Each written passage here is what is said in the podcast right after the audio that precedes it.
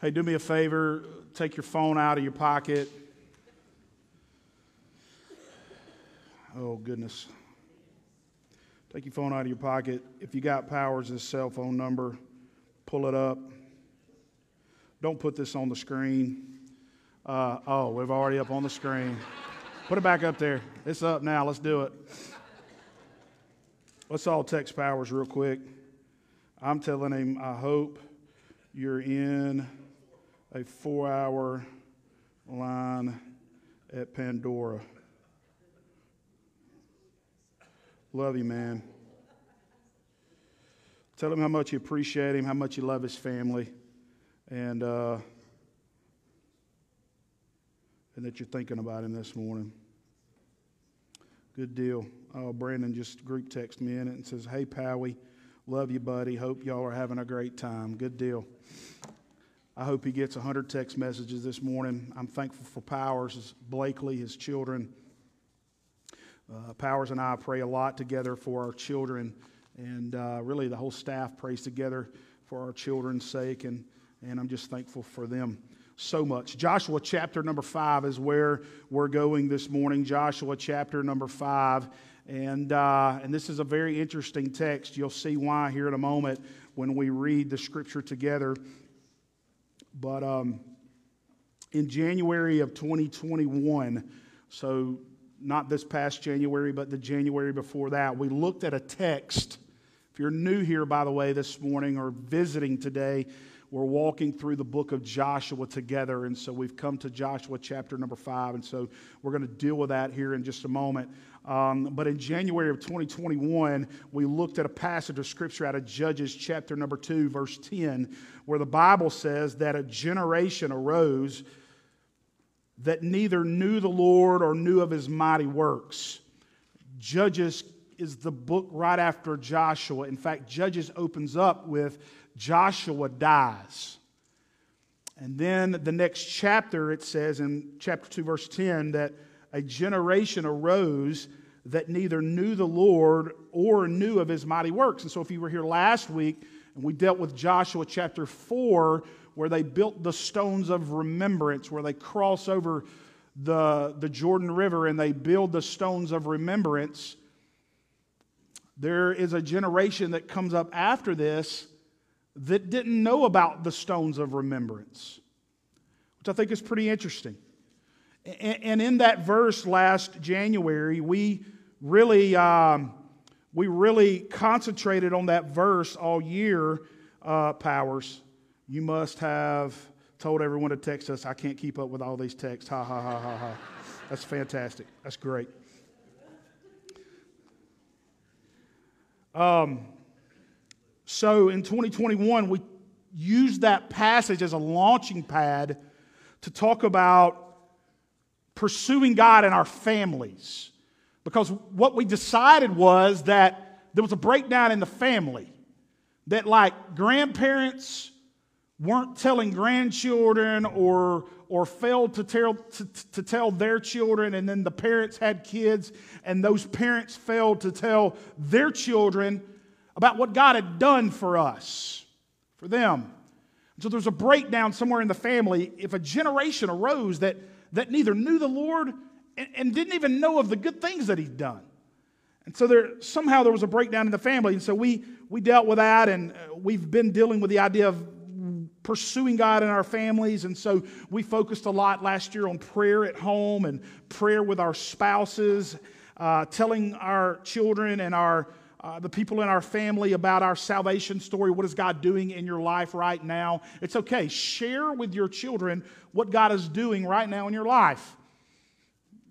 Uh, we talked about eating at the kitchen table together last year. We talked a lot about that. We, we gave out Bibles, we gave out children's Bibles, we gave out devotionals for spouses, and um, we gave out devotions, we're still giving those things out. And there's things on the table right now that are free. There's a, there's a book out there called Gentle and Lowly. And I think, I don't know, there's a few of them out there. It's a wonderful book about the ministry of Jesus. It's free.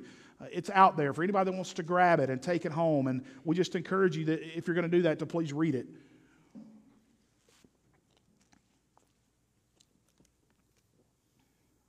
And so the book of Joshua really is a story about me and you, really. It's, it's, I, know, I know we're not in the text, but, but we're really there. It's, it's God walking in the middle of a group of people that are just like us, who don't have it all together.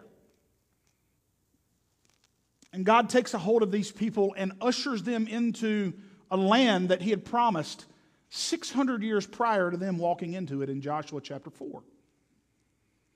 And so we're going to get to chapter 5 here in a moment, but, but this is a story about me and you. God is still pressing his kingdom forward in our lives. And he will do that until the king returns. And we journey with him wherever he leads, we go. I heard a story by a pastor this past week. Uh, the pastor's name is Bill Elliff. He's at Summit Church in Little Rock, Arkansas. He's a wonderful man of God, a wonderful pastor. The story goes something like this John Sculley was one of the youngest CEOs in America of his time, and he was over the Pepsi Corporation. Sculley had a friend who was an unknown tech startup guy, a business startup guy, who desperately wanted Sculley to come help him and to leave Pepsi. This particular friend, no one knew about, no one knew about his business, begged Sculley over and over and over again. Of course, Sculley, being the CEO of Pepsi, why would he want to leave that job? The startup business was going to be called Apple. And one day, Sculley's friend Steve Jobs sat down with him at a hotel where they discussed him coming over to work with this unknown man with this unknown business. What changed Sculley's mind to leave Pepsi was a question that Jobs asked him. Here's the question Sculley, do you want to spend the rest of your life making sugar water, or do you want to come change the world? Now, we can argue whether this change really has been for the better or for the worst. I can think of a lot of ways that this has been for the better, but I can think of a lot of ways that this has been for the worst. But I think that we all can agree that Apple certainly changed the world. That it's possible to change a generation and how they think and how they live. What I'm here to tell you that there is something greater than technology that is able to do that, and it's the gospel It really does have the power to change somebody's life, to change your life, to change your family's life, to change your children's life. We want to reach the next generation of children and families in this community. Wherever God sends us, where we work, where we live, and where we play, to raise up and to disciple families, to know and to love God with all of their heart. Sinners, just like me and just like you, who fight through their sin through the power of the Holy Spirit to pursue God and to be discipled. My kids are learning everything from everyone. Are your kids like that? It's interesting to me how they hear and they pick up on everything, especially that's bad, that comes out of either my mouth, Aaron's mouth, and hers mouth is a lot worse than mine, right? But in particular on TV, on TV and on the radio. And don't hear me wrong. We do our best to try to shelter our kids.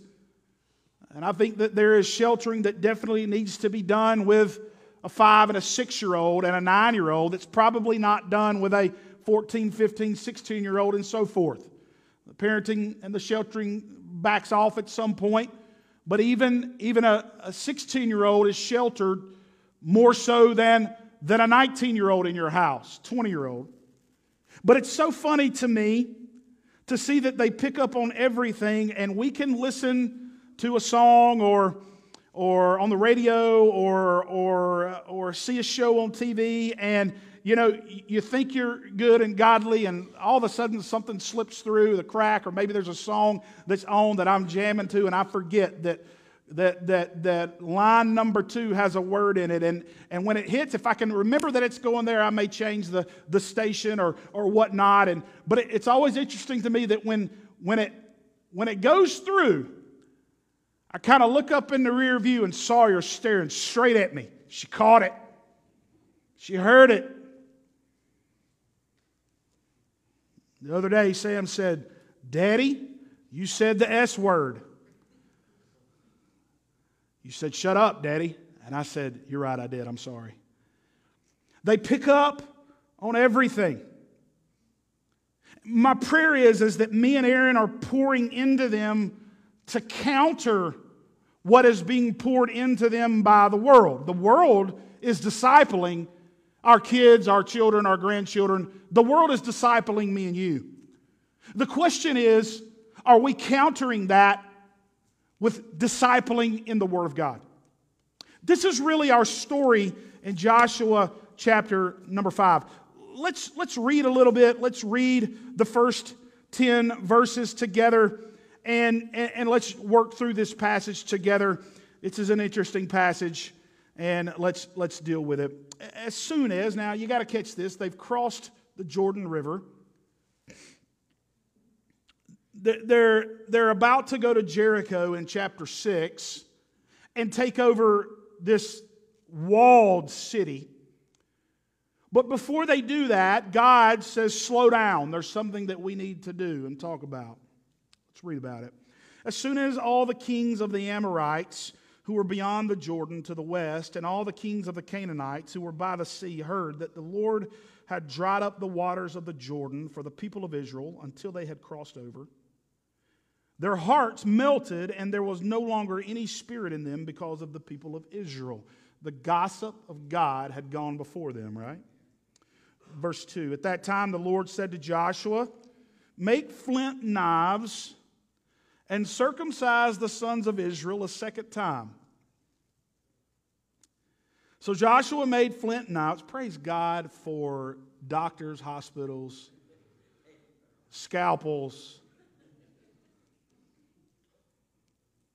Y'all, they got rocks here. Are you kidding me? So Joshua made flint knives and circumcised the sons of Israel at Gibeath Haaraloth. And this is the reason why Joshua circumcised them. All the males of the people who came out of Egypt, all the men of war, had died in the wilderness on the way after they had come out of Egypt. Though all the people who were born on the way in the wilderness after they had come out of Egypt had not been circumcised. For the people of Israel walked 40 years in the wilderness until all the nation, the men of war who had come out of Egypt, perished. Because they did not obey the voice of the Lord, the Lord swore to them that he would not let them see the land that the Lord had sworn to their fathers to give to us, a land flowing with milk and honey. And so it was with their children, whom he raised up until their, until their place that Joshua circumcised, for they were uncircumcised because they had not been circumcised on the way. When the circumcising of the whole nation was finished, they remained in their places in the camp until they were healed. The Lord said to Joshua, Today I have rolled away the reproach of Egypt from you. And so the name of that place is called Gilgal to this day. We'll stop there this morning. Now, some of y'all are looking at me and going, What in the world are you going to do with this text? But I earnestly believe that every word written in this book is useful for our growth in Christian ministry and love and faith. It's there, it's here. There's a, there, in fact, there's a really good message here. There will be no sermon illustrations today, but this is a really good point that the Word of God is pulling out. The new generation being raised up and released by God for God. This is it. Their parents had walked around in the wilderness for 40 years. They had complained for 40 years. They complained against Moses. They wanted a better leader. They complained against drinking water from a rock. They complained against manna from heaven. They complained about everything. They complained so much that the book of Exodus tells us that they wanted to go back to Egypt to be enslaved. Why would Moses bring us out here in the desert to die, is what they said. Let us go back to Egypt. At least we had a good place to lay our head and a good hot meal. They complained. And as they wandered around in the desert for 40 years, and God was faithful with the complaining generation, God also let them die out and not see the promised land. In those 40 years, another generation arose. A generation that they failed to keep the covenant when those males were born. They failed to keep the covenant that God laid out to Abraham in the book of Genesis. And so all of those boys were uncircumcised. I get it. This is a strange topic. I scratched my head whenever Joshua came back from this meeting with the Lord and throughout the news that every man was going to be circumcised. I get it. I, I, I got a feeling that some old boys said, Come again? What, what are we, what's about to happen? We're supposed to do what? with rocks, no Advil, no ice packs, nothing. But God wanted to mark his people to be different. Hang in here with me. He wanted to mark his people to be different. He wanted to mark them physically to be different. He starts this in the book of Genesis when he promises Abraham that he will be a blessing and out of him will come salvation to the nations. Now, this sermon could go in a couple of different ways here. There's a wonderful thought here of where God marked his people so that they would look different and be different in how they behaved in that particular area. Are you with me this morning? But this physical mark, this physical mark reflected that this group of people had a special relationship with God. This was going to be a people set apart from all the other nations who lived and did anything that they wanted to, who were with anybody that they wanted to be with. And marriage between a man and a woman certainly was not marriage between a man and a woman amongst all of the other tribes, amongst all the other nations. And so God marks his people. Like I said, there's wonderful ways in which we could go with a sermon. I can't preach all the thoughts here. I have to pick a journey and let's go with it. So the Lord marks his people in this way by cutting their flesh. And now, all of this really is a foreshadowing of what is to come in Christ. Because the Old Testament prophesies, Jeremiah prophesies about a time when the flesh won't be circumcised, but the heart will be circumcised. And the New Testament writers pick up on this through Jesus' teaching about the new covenant that has come and as the New Testament writers pick up on this through Jesus' teaching and through the Old Testament, they begin to see that this was nothing more than a foreshadowing of the time come when Jesus would cut the heart, not the flesh. Paul picks up on this in Colossians chapter 2, one of several examples that we could pull out. Look at verses 11 and 12. Can we pull Colossians 2, verses 11 and 12? Look at what Paul says, how he makes the bridge right here. In him, Jesus, also you were circumcised with a circumcision made without hands. We won't need rocks no more, praise God. By putting off the body of the flesh by the circumcision of Christ having been buried with him in baptism, in which you were also raised with him through the faith in the powerful working of God who raised him from the dead. What's Paul saying there? Paul saying that physical circumcision does not save, it is a spiritual circumcision of our heart. This is what Paul is saying. The sermon could keep going, and this thought process is right here. I got to press on for the sake of time in Joshua 5. But all of this is extremely interesting to me. What's even more interesting to me is that, if you're with me, same with you. I do not want you to miss this. This is really good. It's interesting to me that a wandering desert generation was circumcised, but according to verse 6 of Joshua, they didn't, of 5, Joshua chapter 5, verse 6, they were circumcised, but they did not listen to the voice of God and they perished. But the people who were allowed to come into the promised land were uncircumcised, the children of the circumcised generation. Hear the warning this morning. We can have all of the marks of the people of God. We can, we can eat manna from heaven. We can drink water from the rock. We can have all of the looks of being cut by God on the outside. But at the end of the day, we could be just like this wandering generation and live with all of the marks in unbelief. And I got to be honest, I think this is exactly where the church is today in America. We have a form of godliness with no power. We look great on Sunday and have the marks of a Christian, but on Monday morning, ain't nobody thinking about Jesus on Monday. Nobody's thinking about Jesus carrying kids to school.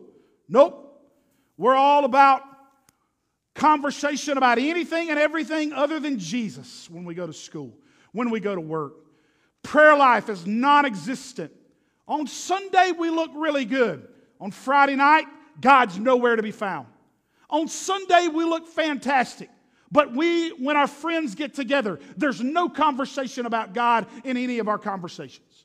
We have a form of godliness, but deny its power. We want to look like we're cut on the outside. The Bible talks about a cut on the inside, is where salvation comes. The next generation really needs a fresh encounter with God, which marks them and changes their lives. This is really what the text is about. Don't miss this in Joshua 5. The people are probably thinking, let's get ready to go to battle. Let's get our swords ready. Let's get our armor ready. Let's go up there. Let's, let's, let's whoop tail, take names. Let's, let's do this thing. And God says, slow down. I want you to renew the covenant that you made with me. Slow down and talk to me slow down and let's renew the promise that was made.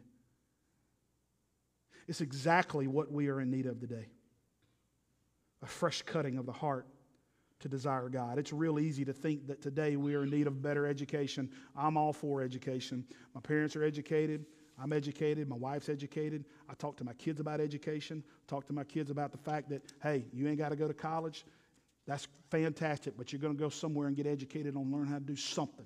We're already having those conversations. Go be a welder. Go to school and learn to be the best welder you can possibly be. Go to plumbing school. Go be the best plumbing uh, plumber that the world has ever seen. Whatever you do, do it for the glory of God. We're already having conversations about education. I think education is fantastic. I think getting your master's is fantastic. My wife's got her master's. I got my master's. I think it's fantastic. Better yourself with education. Education is great, but please hear me. Education is not our answer in our land. I'm all about governmental services, particularly for people that need it, especially for people that need it. I want to pay taxes and I want to know that my taxes go to help people that need to be helped. I want to help folks that need to be helped. Had a conversation with a guy uh, uh, two weeks ago that me and Aaron have been helping. The church staff knows who I'm talking about. I talk about him all the time. I pray for him, trying to help him, trying to help him. The church has helped him some. There have been other people who have kicked in to help him some. I had a conversation with him two weeks ago about uh, he, has got a job. He's a hard worker. Guy works his tail off, but he's in a place in a state right now that is extremely difficult to get ahead. I had a conversation with him about food stamps. I'm glad my taxes go for food stamps for him. He needs it. He said, I don't want to go on food stamps. I said, Brother, you make $13 an hour right now working your tail off. You're in need of food stamps. I pay money into the system. He said, Well, I pay money in the system. I said, Exactly. File for food stamps and get them. He said, What's it going to do? I said, It's going to help you for your money to go towards rent. But please hear me governmental services are not the answer to our land. Government cannot save. I'm all for fixing our healthcare system. I think it's important. I think it's broken. I think there are people who are elderly that have paid a lot of money for their pharmaceuticals that probably shouldn't be paying nearly the amount of money that they need to pay for their pharmaceuticals. I'm all for it, but please hear me. A perfect healthcare system is not going to fix the problems in our nation. What our nation needs, and this sounds just like an old school preacher, what our nation needs is revival. It needs a movement of Christ where his people begin to hunger and thirst for him again instead of going to church and looking like we've been marked by God and walking away plain Jane like we've never been touched with a fresh encounter from Jesus. We need revival in our land. We need revival at Union Hill Baptist Church. We need revival in your household and in my household. We need revival to get hungry and desperate for God. This is Joshua 5. Slow down. Remember the covenant that has been made. I've told you a few times about the revival in our community years ago that I saw in my teenage years. Many of you have lived through that time here through the youth groups of the, of the churches here. I really think that in those days, uh, there were wonderful pastors in our area, wonderful, wonderful pastors in our area. But I really feel like the student pastors and the students led revival in our community uh, uh, in those days. I was a teenager in those days. I remember at one time, several, several years ago, when I talked to you about this, one time I could count over 75 teenagers in churches around us, from the river to Pleasant Grove uh, to Midfield to Hueytown, all over. I remember uh, at one time I could count over 75 teenagers in churches who had been called into gospel ministry, men and women who still serve churches today. Uh, in fact, I remember Randy Norris leading a first priority as a student pastor at North Highlands Baptist. I remember him leading first priority at Hueytown High School, and I remember, uh, I remember the bleachers being filled. There was a man at Oak Grove High School by the name of James Parker. Anybody remember the teacher James Parker? He led first priority in those days as well. I don't know, it was a time where students hungered for God. I remember having a group of guys around me. We would just get together and pray. We'd spend 30 minutes, an hour in prayer I remember one conversation in particular at Concord Baptist. We hadn't seen people saved and baptized in, I don't know, a couple of months.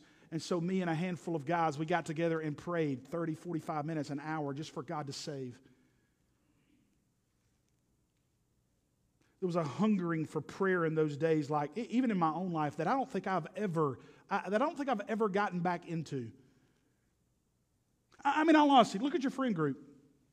Do, do y'all pray together at all? I mean, I mean, seriously, the people you, everybody look at me. The people you hang out with and go out to dinner with and eat Mexican food with and, and go to the movies with and, and go to the beach with. I, I, think about it. I, am really asking you a, a question. Answer this right now. The people you hang out with, do y'all pray together at all?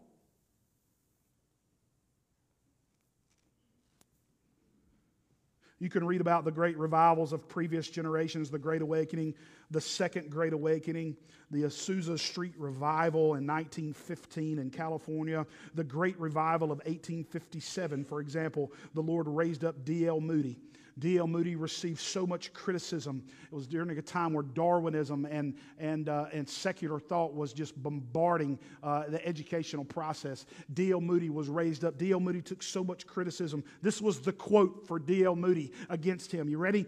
Reli- he is making religion be the opiate of the masses. The post World War II awakening where the Lord raised up Billy Graham. Coming out of the 1960s, which is, I, I would say, I didn't live through. How many of y'all lived through the 60s? Would you raise your hand? You lived through them. You weren't like two. You lived through the 60s. You remember the 60s.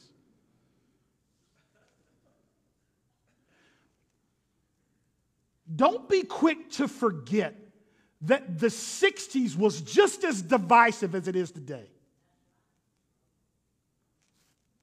Families were divided at the kitchen table talking about the Vietnam War. Don't be quick to forget that.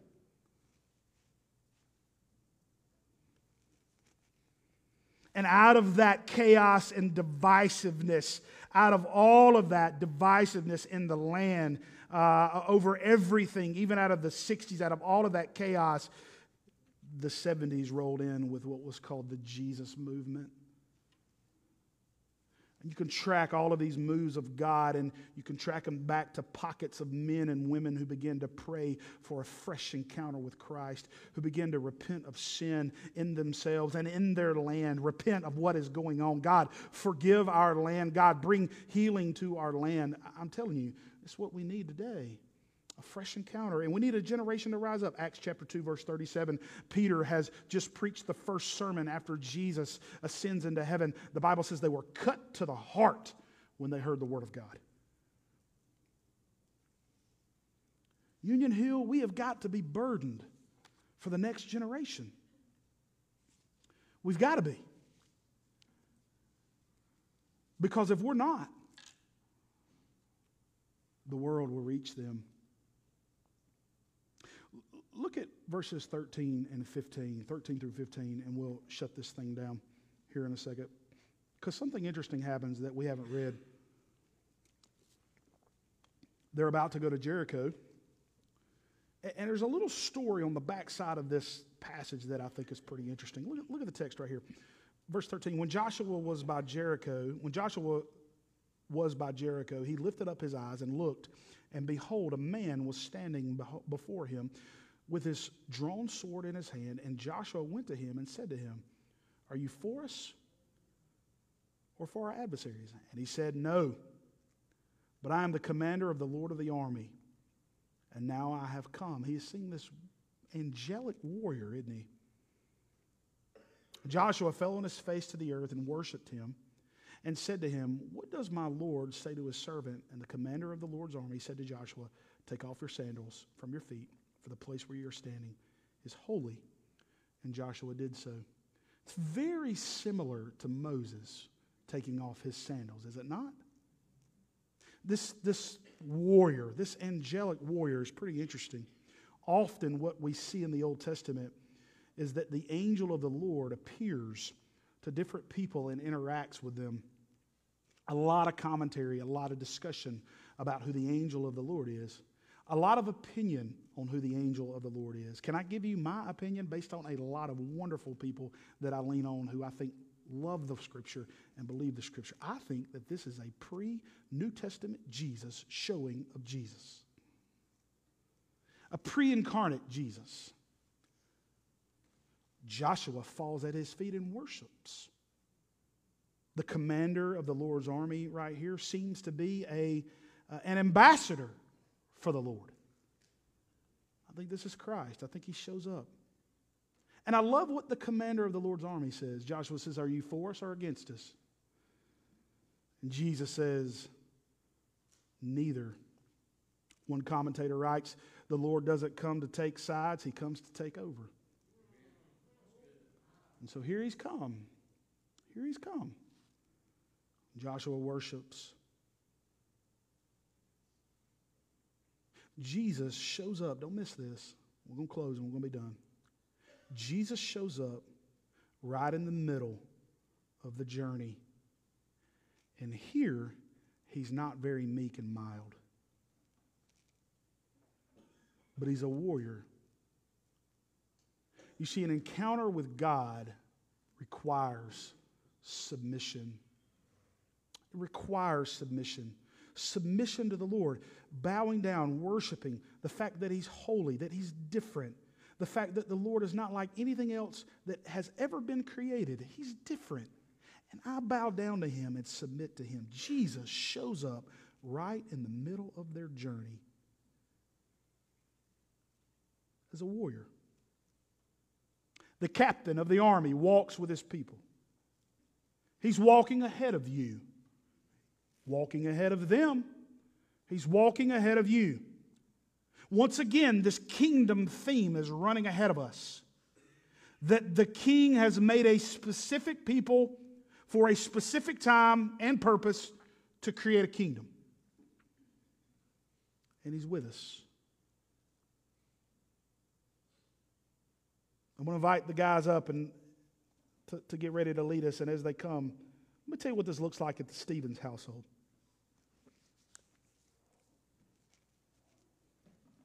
Several years ago, uh, Erin has taught at Oak Grove Elementary. Uh, she's keeping the nursery this morning. She's taught at Oak Grove Elementary for 16 years, maybe going on 17. And uh, several years ago, Erin had a kid in her class and uh, who was very difficult to deal with. If you're a teacher in here, have you ever had a kid that's difficult to deal with? Mm. And so I remember my mom also dealing with this as well growing up. But several years ago, Erin had a difficult child to deal with, and that child really came from a very, very dysfunctional home. And so a lot of the ways that that child was acting out at school was really a reflection of the home, okay? And so, as a teacher, you see that, you have compassion, you want to have compassion, but a lot of times your compassion is mixed with sometimes, be honest with you, hatred at times. Let's just call it what it is. Frustration, maybe is a better word. And so, as a teacher, I don't know if you've ever been in a place to where you're called by God to go to a school, to go to a classroom that you don't want to be in for a whole semester. And I remember me and Erin, this is what it looks like to walk out the kingdom. This is what the kingdom, walking it out, it looks like at the Stevens household. I remember during that time us specifically praying together over this child, over Erin's anxiety, over her frustrations her praying out loud, God, will you help me love this child.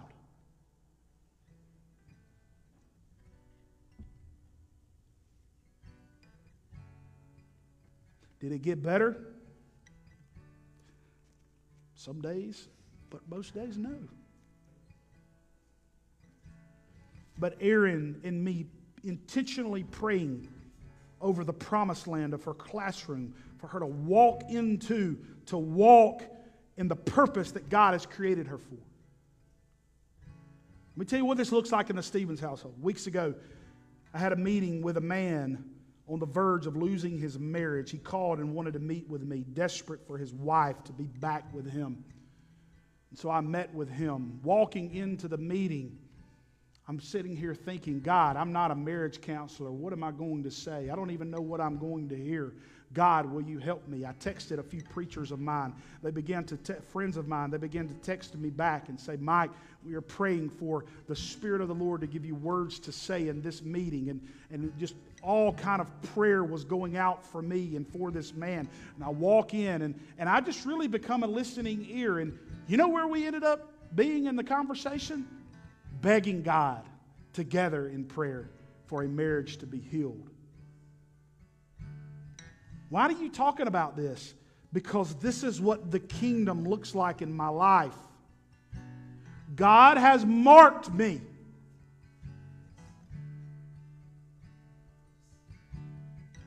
And because God has cut me on the inside, I got to live this out every day. I can't get away from it. I can't shake it. I've been in I've been infected with the gospel. I can't, I can't get the disease off of me. And so I'm going to live for the king wherever he places me. Walk this out. My wife's going to do that. And man, I could talk to you about my children and how we're trying to do that with them. And I could talk to you about my family. And I could talk to you about uh, the individual in my family's life right now that we're trying to help, that's, that's, that's at the bottom of the totem pole, that we're trying to get back on the right feet. I mean, that, there's a thousand, you got the, you got the same things in your life. I'm, I'm not the spiritual authority. You're just like me. We're living this stuff out. This is, this is what the text is about having an encounter with God that marks us and changes us. If you're here today and you've never,